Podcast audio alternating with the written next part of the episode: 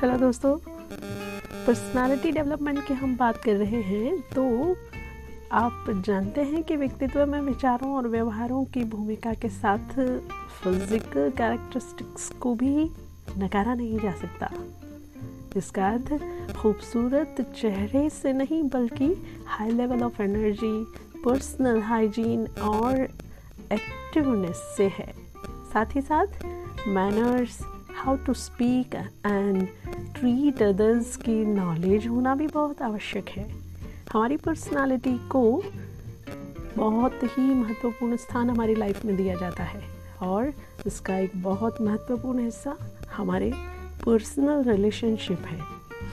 किसी व्यक्ति का व्यक्तित्व इस बात से भी आंका जा सकता है कि वो अपने पर्सनल रिलेशनशिप को किस प्रकार मैनेज करता है या उसमें कितना सफल होता है। हमें सामने वाले की पर्सनालिटी को भापते हुए रिएक्ट करना चाहिए, क्योंकि हर व्यक्ति इस दुनिया में यूनिक है।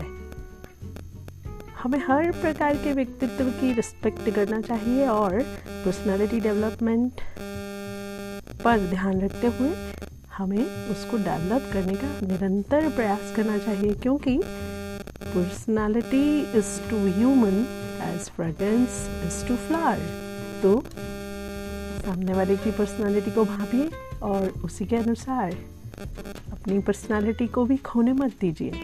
मिलते हैं एक और ऐसे ही एपिसोड में। Tata bye take care see you